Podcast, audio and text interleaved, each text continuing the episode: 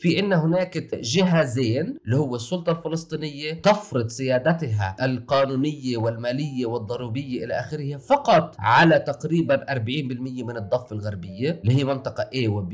بينما إنه في عندك 60% من الضفة الغربية اللي هي منطقة ج تخضع للإدارة المدنية مباشرة. ولكن الإدارة المدنية تتدخل أيضا في ال 40% في السكان اللي ساكنين داخل مناطق السلطة الفلسطينية. لا تنسى أيضا إنه السلطة الفلسطينية هي ليست دولة مستقلة بمعنى لا يوجد لديها بنك مركزي بمعنى لا تسق عملة فبالتالي هي أيضا تتبع للبنك المركزي الإسرائيلي. هذا بيعني أن كل الاقتصاد الفلسطيني ما يزال تابع للاقتصاد الإسرائيلي وقد تكثفت هذه التبعية بشكل أكثر قساوة بعد اتفاق أوسلو. جاءت الإدارة المدنية إلى المصنع الفلسطيني أخذت قياسات أمرت بأنه يتم بناء جدار حوالين المصنع الفلسطيني وأيضا سياج وضع كاميرات داخل المصنع الفلسطيني وربطها بالحاجز الإسرائيلي بحيث إنه كل العملية خط الإنتاج داخل المصنع من الألف إلى الياء يكون مصور لايف داخل الحاجز العسكري.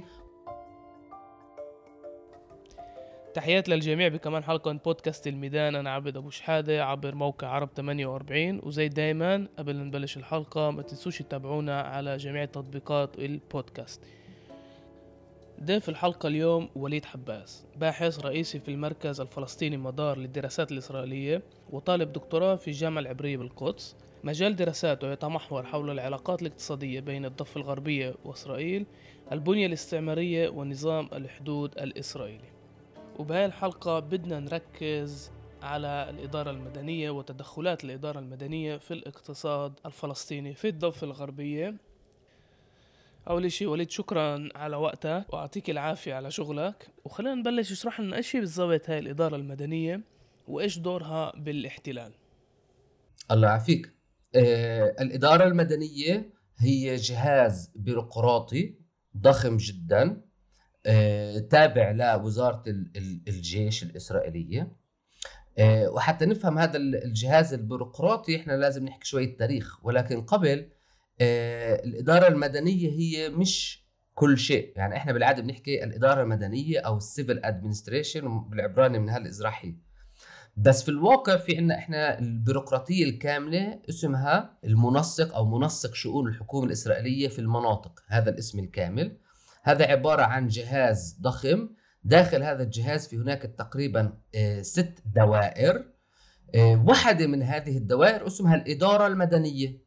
ومسؤول الإدارة المدنية بيكون يتبع مباشرة للمنسق. ولكن الإدارة المدنية كواحدة من الست دوائر داخل المؤسسة أو البيروقراطية الكبيرة اللي اسمها آه، منسق شؤون الحكومة الإسرائيلية هذه الإدارة المدنية هي تعتبر الأكبر والأهم. الإدارة المدنية هي عبارة عن حكومة كاملة بمعنى أنه داخل الإدارة المدنية في هناك ممثل عن وزارة الزراعة الإسرائيلية ممثل عن وزارة الصحة الإسرائيلية ممثل عن وزارة الاقتصاد الإسرائيلية. في أيضا هناك ممثل عن وزارة الداخلية المسؤول عن سجل السكان. في هناك ممثل عن سلطة المياه سلطة الكهرباء آه، سلطة الأراضي. كل شيء بمس حياة المجتمع في أي دولة عادية. كل الهيئات والسلطات هي موجودة داخل الإدارة المدنية فهي بالتالي هي عبارة عن حكومة آه، ظل أو حكومة آه، منتدبة من قبل الحكومة الإسرائيلية لحتى إنها تدير شؤون الأراضي المحتلة عام 67 وهي بتعمل عشان تلبي حاجات المستوطنين ولكن أيضا عشان تدير شؤون الفلسطينيين كاملين. فهي مش فقط موجودة في الأراضي جيم هي لكل الأراضي المحتلة بمعنى كل الضفة الغربية. تعرف وليد لما نحن بنتخيل الاحتلال عادة بنتخيل الجيش بنتخيل عنف جسدي بنتخيل حواجز. بخطر ببالنا النظام البيروقراطي من وراء الكواليس اللي عمليا بنظم حياة الناس وبحافظ على التمييز العنصري وعلى بنية الاستعمار واللي بيسمح له كمان يستفيد اقتصاديا وبيساعد كمان على السيطرة بدون ما حتى الناس تنتبه.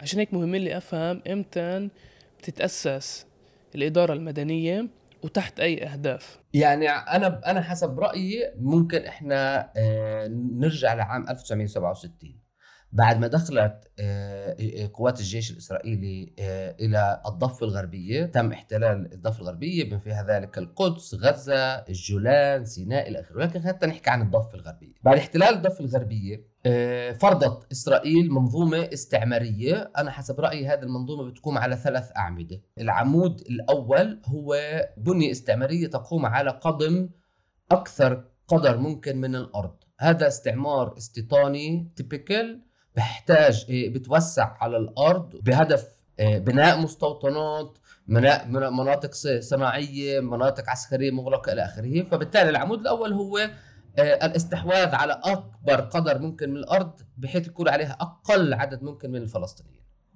العمود الثاني اللي قامت عليه هذه البنية الاستعمارية هو إدارة السكان الفلسطينيين. بمعنى أن إسرائيل في 67 وجدت أمامها تقريبا مليون فلسطيني في الأرض المحتلة كلياتها. الضفة الغربية كانت النسبة الأكبر من هذه. شو بدها تسوي في هذول السكان؟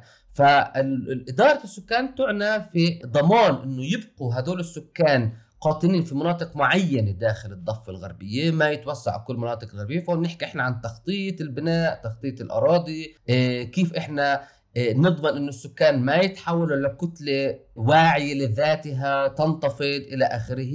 نسميها باسيفيكيشن أو تهدئة الناس إلى آخره. هذا علم كبير كيف ندير السكان الفلسطينيين. الموضوع الثالث والأهم اللي هو إتباع الاقتصاد الفلسطيني بالإقتصاد الإسرائيلي ومنع تطور اقتصاد فلسطيني حر لأنه معروف إنه تطور الاقتصاد هو اللبنة الأساسية لتحرر الشعوب. هذول الثلاث أمور. إحنا خلينا نركز على موضوع الاقتصاد. مجرد دخول القوات الإسرائيلية إلى الضفة الغربية تم فرض إدارة عسكرية. هذه الإدارة العسكرية كانت بتقوم بالثلاث أمور اللي أنا حكيت لك عنها. فيما يخص الاقتصاد طبعا الاقتصاد الفلسطيني في تلك الفترة هو اقتصاد بيقوم على زراعة على صناعة بسيطة على عمالة بمعنى آه، عمل مأجور وأيضا في عندنا هناك آه، ناس آه، بيروقراطيين يعني بيشتغلوا في مؤسسات الدولة اللي كانت موجودة قبل الاحتلال. هذا يعني هذا اقتصاد عادي. لما دخلت إسرائيل هي عملت تغيير كبير لكل هذا الشيء أفقرت الفلسطينيين بزيادة وبزيادة وأتبعتهم بحيث إنه تحول العمال اللي بيشتغلوا في داخل إسرائيل وصلوا لأكثر كمية في نهاية السبعينات وبداية الثمانينات وصولا للتسعينات. كان عندنا تقريبا حوالي 40% من الأيدي العامل الفلسطيني بيشتغل داخل إسرائيل بمعنى إنها تعتمد على الأجور اللي بتيجي من إسرائيل. التجارة تصدير واستيراد إسرائيل تحولت إلى الشريك التجاري الأكبر والذي لا غنى عنه بالنسبة للضفة الغربية. كل هذا تم فرضه فرض من خلال أوامر عسكرية من خلال هدم منشاتهم إتباع منشاتهم باستخدام العصا والجزرة باستخدام كثير آه، أدوات بحيث إنه تحول اقتصاد الضفة الغربية لا تابع كليا على الاقتصاد الإسرائيلي وأيضا محتجز غير قادر على التطور. هذه اللوحة اللي صارت من ال 67 وصولا لبدايه التسعينيات. بداية التسعينات جاء اتفاق أوسلو ولكن قبل ذلك الإدارة العسكرية انتهت في ال 81 وفي ال 81 تم إنشاء إدارة جديدة اسمها الإدارة المدنية. طبعا هذا التغيير آه، بيروقراطي داخل يعني مين المسؤول الجيش ولا الحكومة الإسرائيلية إلى آخره. ربما إحنا يعني مش بصدد نتوسع فيه هون ولكن الإدارة المدنية هي جهاز بيروقراطي تم إنشاؤه في ال 81 والهدف كان منه فصل إدارة السكان عن استعمار الأرض. ذكر العمودين الأولانيات اللي حكيت عنهم.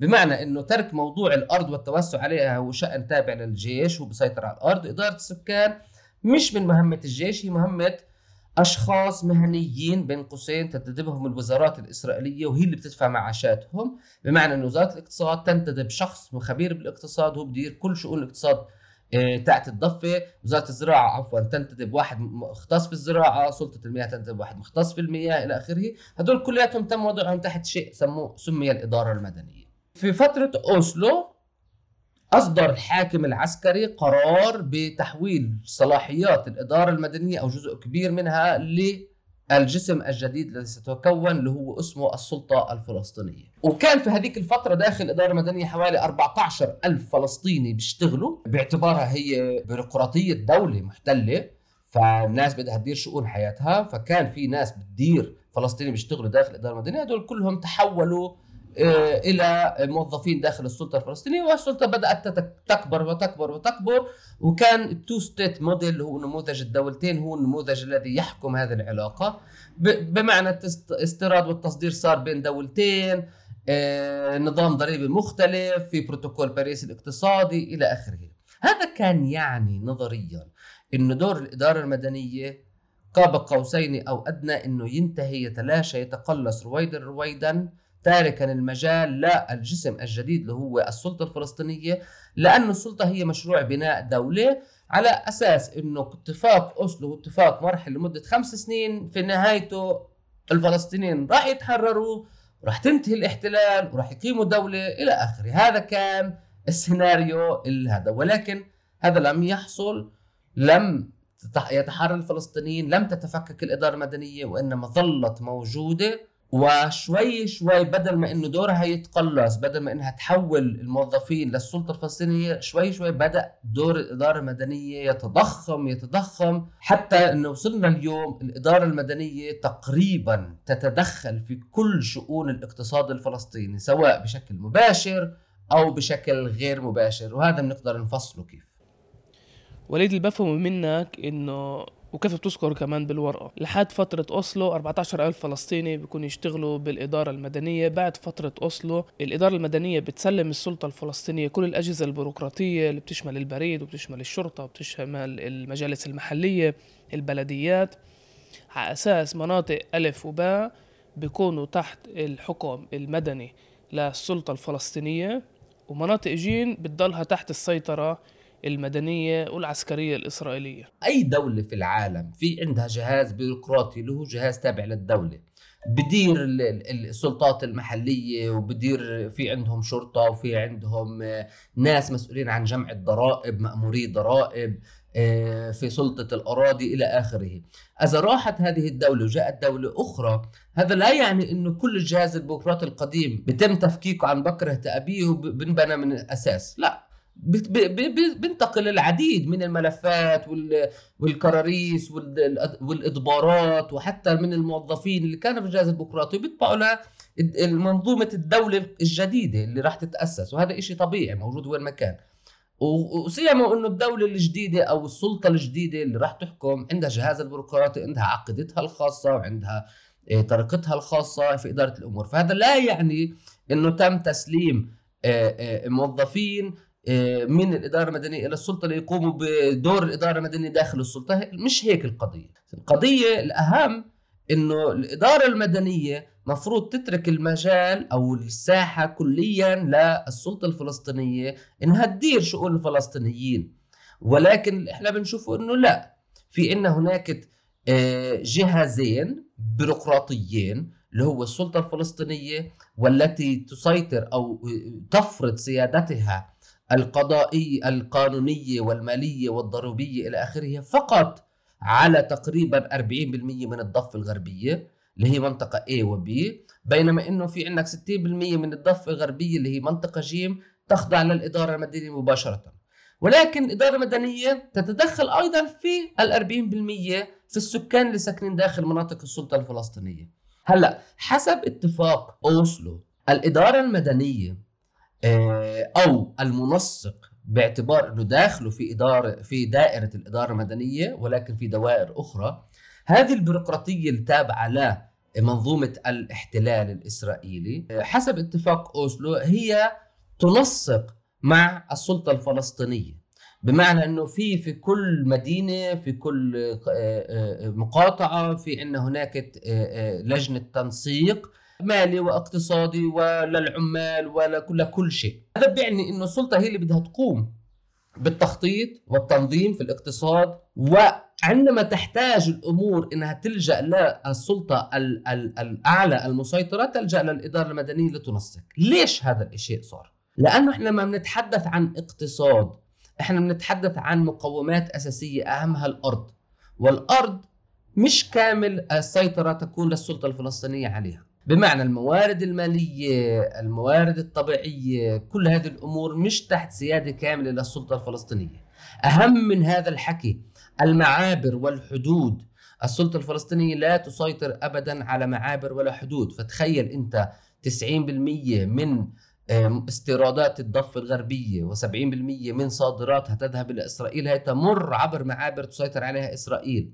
حتى المصانع حتى المشاغل والمصانع الموجودة في الضفة الغربية إذا بدها تشتري مواد خام تطور من ماكيناتها إلى آخره يجب إنه تستوردها عبر إسرائيل. حتى المستشفى إذا بده يدخل أجهزة لازم إسرائيل تصادق. إذا إسرائيل وقفت على الجسر أو على الحدود أو على المين وحكت أنا ما بدخل هذه المناطق خلص انتهى ما بدخل هذه المعدات إلى أراضي السلطة انتهى الموضوع فبالتالي إسرائيل هي التي تحكم أهم الركائز التي يجب أن يقوم عليها الاقتصاد وهي المعابر والحدود والحركة والأرض والموارد إلى آخره، فبالتالي هي تضبط كل الاقتصاد بشكل أو بآخر.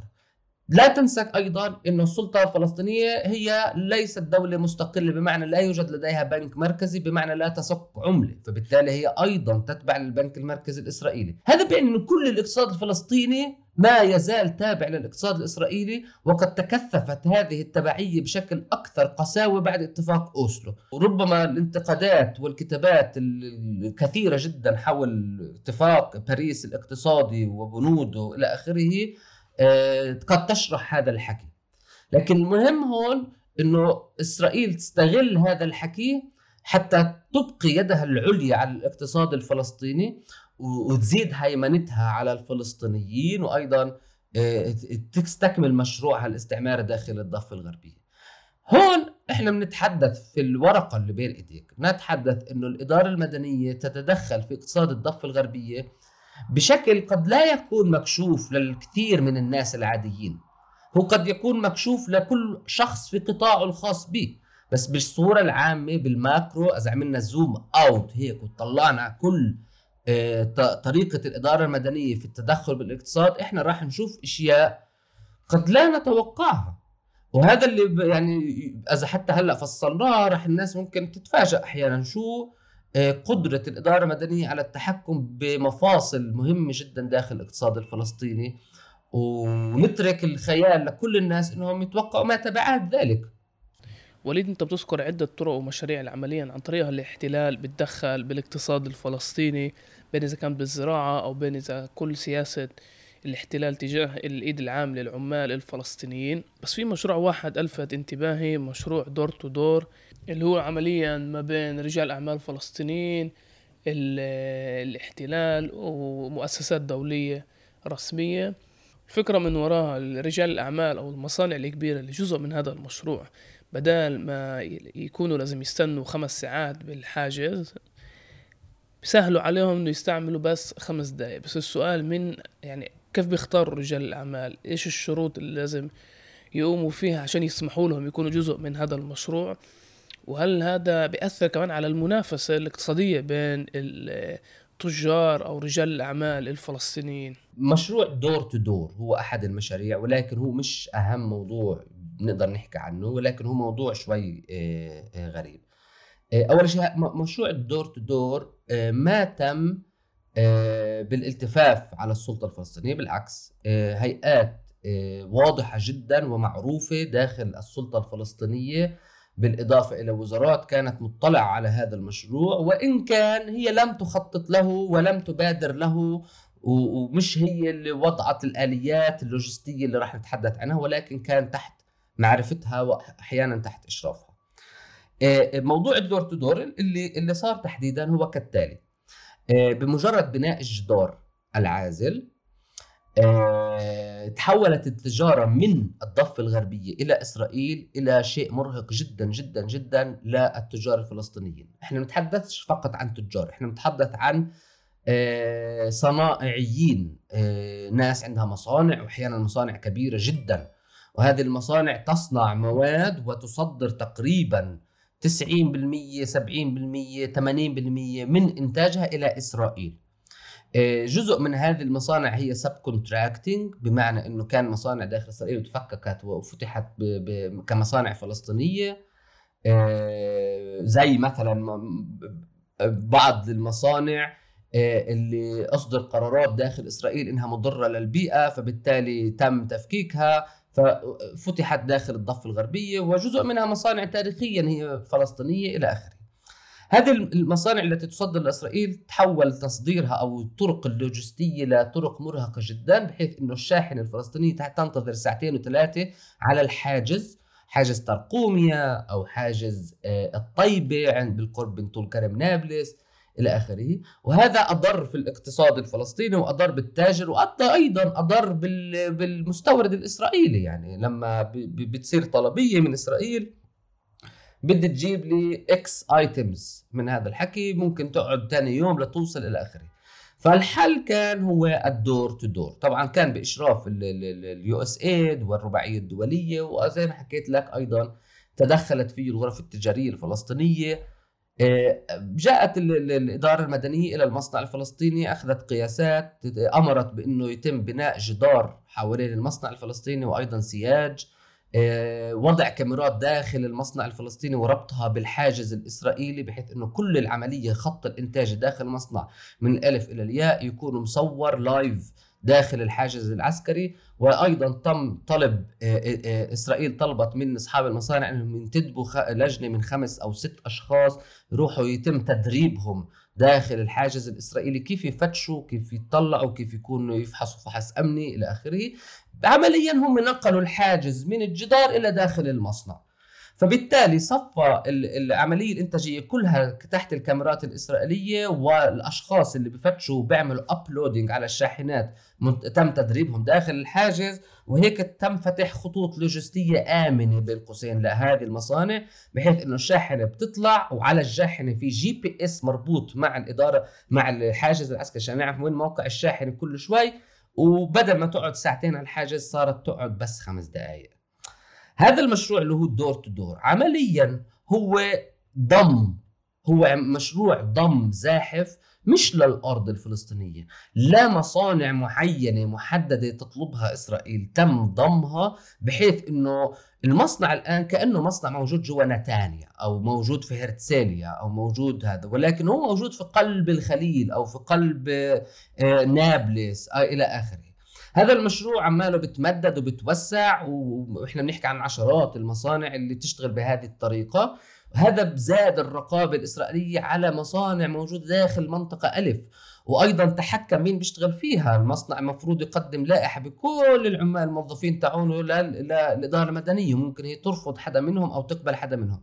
هذا عمليا أو رسميا أو فعليا ديفاكتو هو ضم لجيوب من جيوب الاقتصاد الفلسطيني داخل الاقتصاد الإسرائيلي.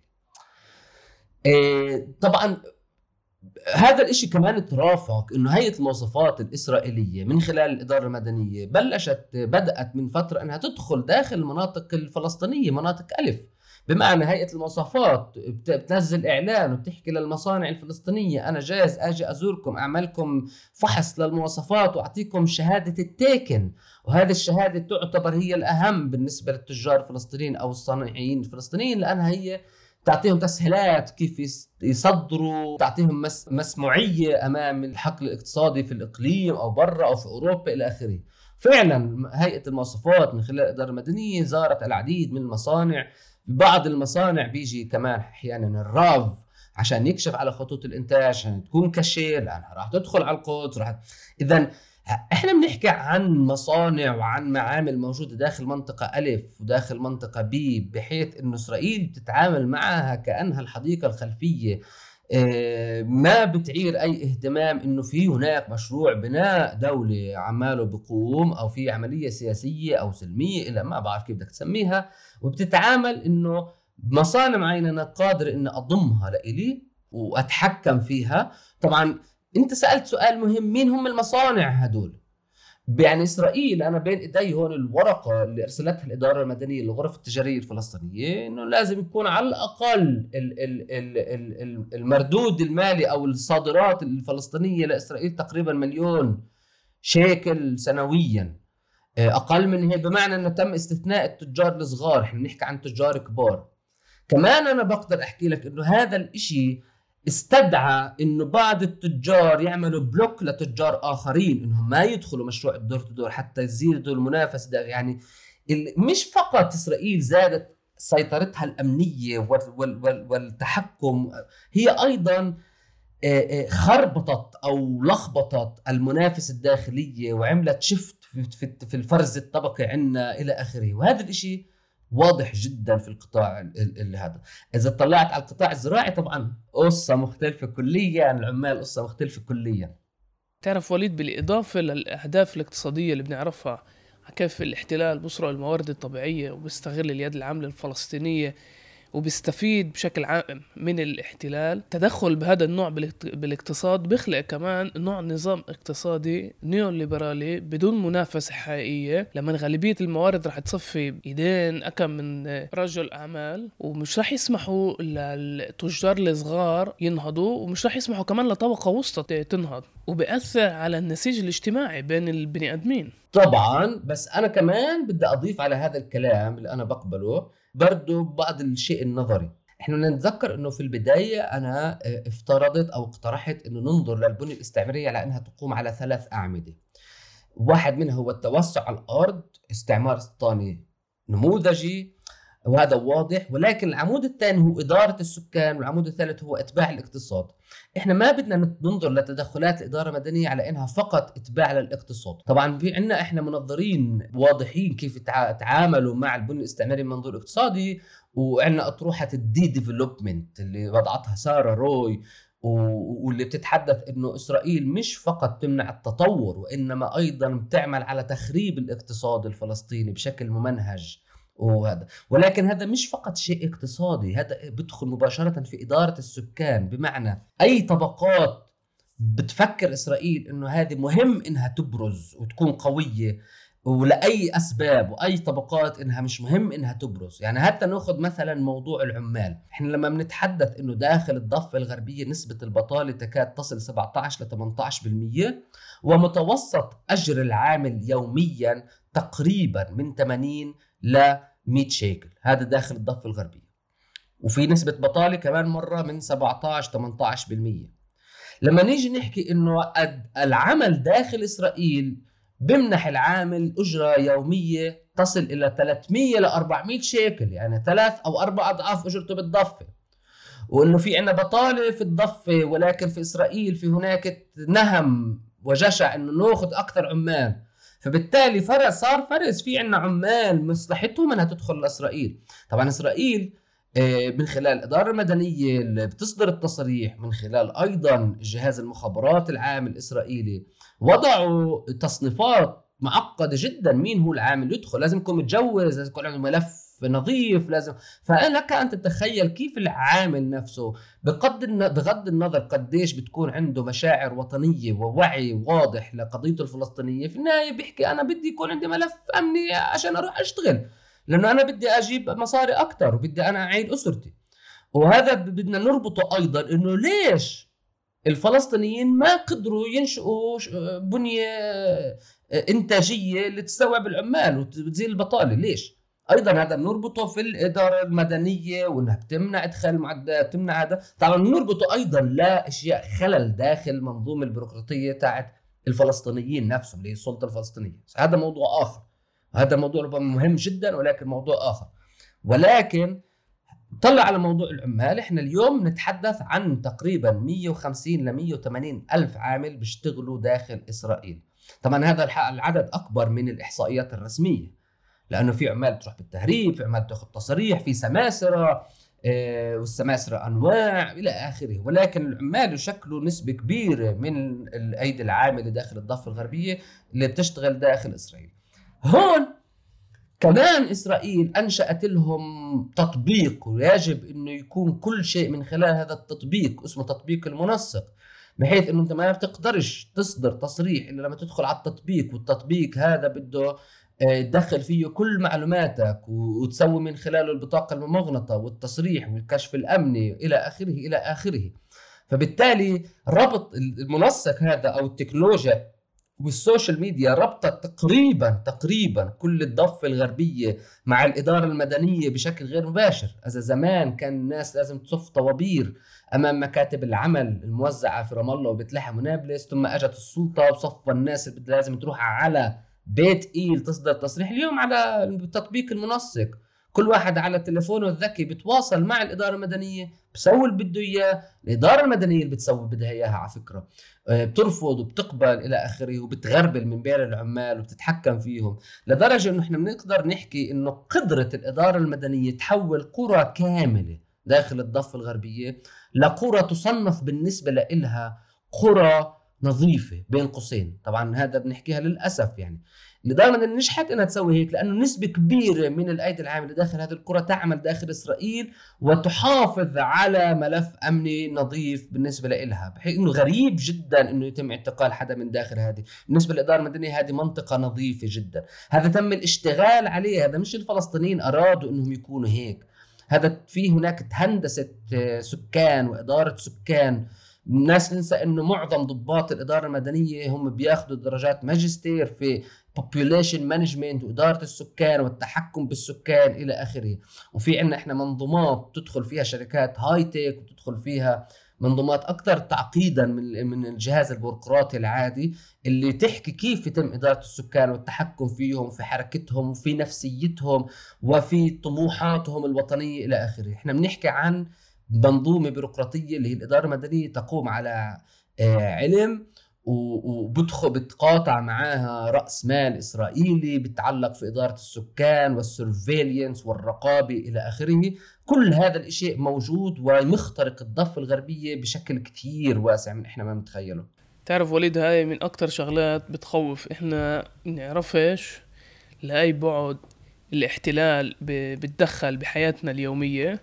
مش بس بمناطق ال 67 أنا برأيي كمان بال 48 وجماعة مشغولين ليل نهار بأدق التفاصيل كيف يتدخلوا بحياتنا وكيف يحاولوا يهندسوا الشعب الفلسطيني عشان يقدر يحافظوا على الهدوء من ناحية واحدة ومن ناحية تانية كمان آه، يستفيدوا يكملوا تعرف يتوسع الاستيطان يستفيدوا اقتصاديا يستفيدوا من سرقة الموارد الطبيعية ويسهل عليهم الحفاظ على البنية.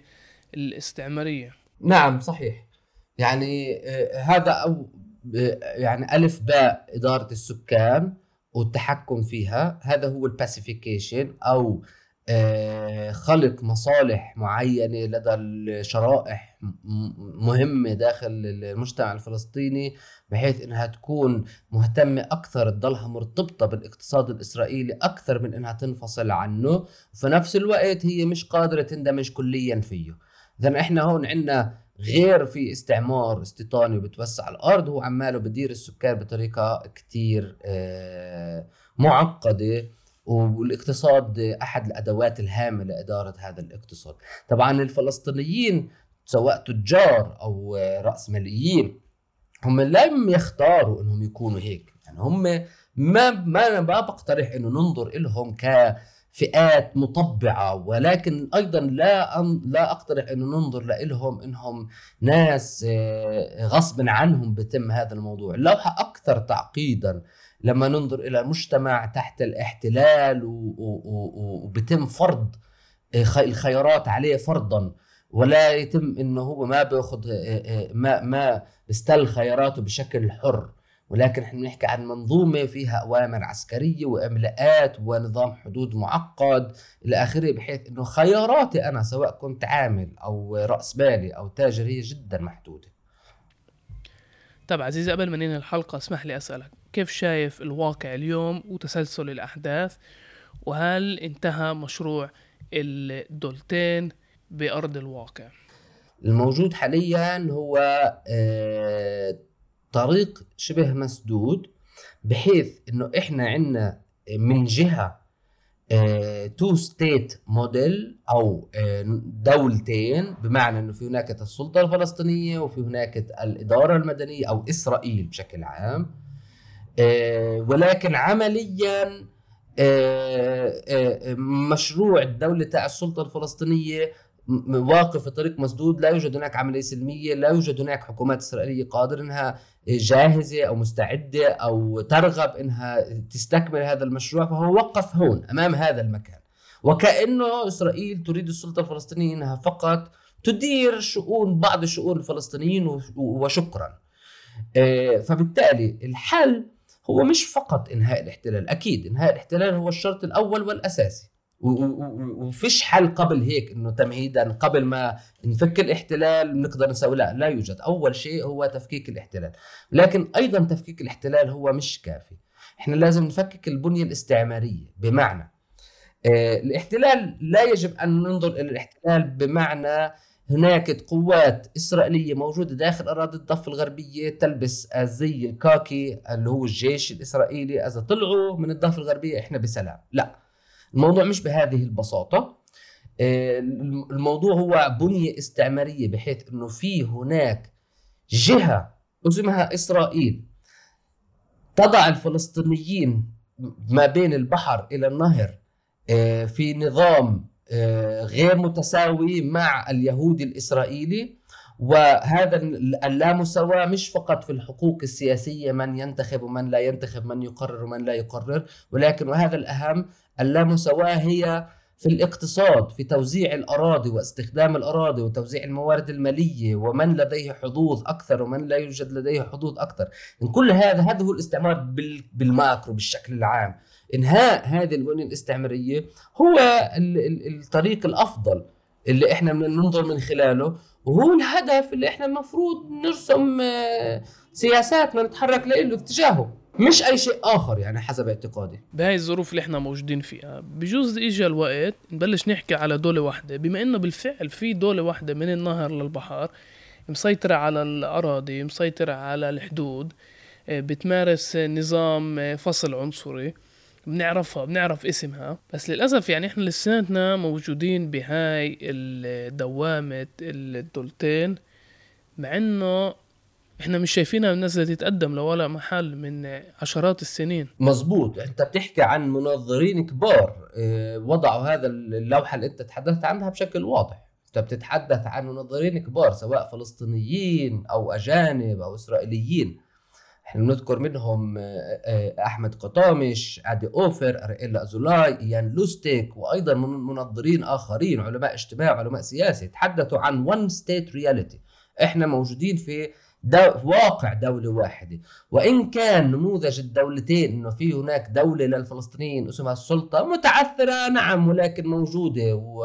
وفي هناك دولة أخرى اسمها إسرائيل. هذا بيعمل زي شاشة ضبابية أمام عيوننا بخليناش نشوف الواقع كما هو. الواقع كما هو أنه بين النهر والبحر في هناك دولة واحدة مسيطرة ومهيمنة اسمها إسرائيل وهذه دولة استعمارية تقوم على التمييز على أساس ديني وعرقي وإثني بمعنى أنه الفلسطينيين هم أقل آه، وبتم استعمارهم بشكل مختلف انتبه بمعنى إنه الفلسطينيين اللي ساكنين داخل إسرائيل في حيفا والناصره والى آخره بتم استغلالهم وإتباعهم والهيمن عليهم و كل منظومة اللامساواه مختلفة كليا عن الفلسطينيين الموجودين في قطاع غزة. وهدول مختلفين عن الطريقة اللي بيتم فيها استعمار الفلسطينيين الموجودين داخل القدس. وهدول أيضا مختلفين عن ما يتم داخل الضفة الغربية. فإحنا لا يجب أن نتحدث فقط عن إنه هناك كانتونات أو بانتستونات إذا نستخدم اللفظة اللي استخدمتها ليلى فرسخ. آه، في حديثها عن مناطق السلطة الفلسطينية. ما بدنا نفكر إنه هذا موجود في داخل الضفة. إحنا بنتحدث عن الفلسطينيين في كل فلسطين التاريخية. بيعيشوا حد بحب يسميه نظام ابارتهايد حد بحب يسميه نظام استعماري حد أوكي؟ بغض النظر هناك في واقع دولة واحدة. هذه الدولة الواحدة بتم تضليلنا إنه ما نشوفها من خلال نموذج الدولتين الموجود أمامنا. ولكن إسرائيل في كل سياساتها ماضية قدما بشكل آه، بدها اياه ولا ما بدها اياه سياساتها الاستعمارية تدفعها وهذا التناقض الموجود عند الدولة الاستعمارية. سياسات إسرائيل التوسعية لأنها استعمار استيطاني بده يقدم أكثر قدر ممكن من الأرض بشكل أو بآخر تدفعها إلى تحقيق نموذج الدولة الواحدة اللي هي ما بدها اياه وكمان ما بدها الدولتين. فهون التناقض هون السخرية في الموضوع. لا صحيح 100% يعني حتى إذا بنتابع وراء اليسار الصهيوني واليمين الصهيوني بنشوف إنه في شيء نقاش على إنهاء الاحتلال. يعني هذا النقاش بجوز مات بالثمانينات أو بالتسعينات. النقاش ما بين هاي التيارات السياسية في داخل آه، إسرائيل هي على التعامل مع الفلسطينيين إنه اليسار ممكن يكون شوي أكتر آه، نسبية لليمين شو أكتر إنساني مش غبي بالشعارات العنصرية. ولكن النقاش نفسه هذا بطل بطل موجود. وبالفعل في يعني ابارتهايد ابارتهايد اللي بيمارس آه، سياسات مختلفة تجاه الفلسطينيين بناء وين موجودين جغرافيا. يعني في سياسات تجاه ال 67 تجاه ال 48 القدس غزة طبعا فلسطين الشتات يعني محدش بيحكي فيهم اليوم. بس عاد الواقع آه في دولة واحدة دولة ابارتهايد إحنا بدناش ننسى إنه معادلة اليسار مين في في إسرائيل هي معادلة انتهت آه بمعنى إنه لا يوجد يسار في إسرائيل هناك فقط فقط يمين. حتى بعض الأحزاب اللي تسمى يسارية داخل إسرائيل آه، آه، آه، هي موجودة اليوم في حكومة إسرائيلية يمنية متطرفة جدا يقودها بنت لابيد جانتس. مثلا وزارة المواصلات تقودها وزيرة من من حزب العمل اليساري وهي من أحد مهماتها المطروحة أمامها تقيم شبكة مواصلات ضخمة جدا داخل الضفة الغربية للمستوطنين تطورها. هذا أحد مهمات. جولان هو ضابط سابق في الجيش الإسرائيلي الآن هو في ميرتس قبل أيام في بداية حزيران 2022 تحدث إنه إحنا يجب أن نقنع منصور عباس إنه يصادق على قانون آه، آه، آه، يهودا والسامرة القانون العنصري اللي بده يفرض اللي بده يجدد القانون الجنائي الاسرائيلي على المستوطنين بمعنى إنه كمان ميرتس واليسار هم يعني ما في هناك يسار حاليا عمليا. وإن كان هناك موجود هو نسبته قليلة جدا. إسرائيل الآن ذاهبة نحو اليمين واليمين الجديد واليمين أكثر تطرفا وراديكالية.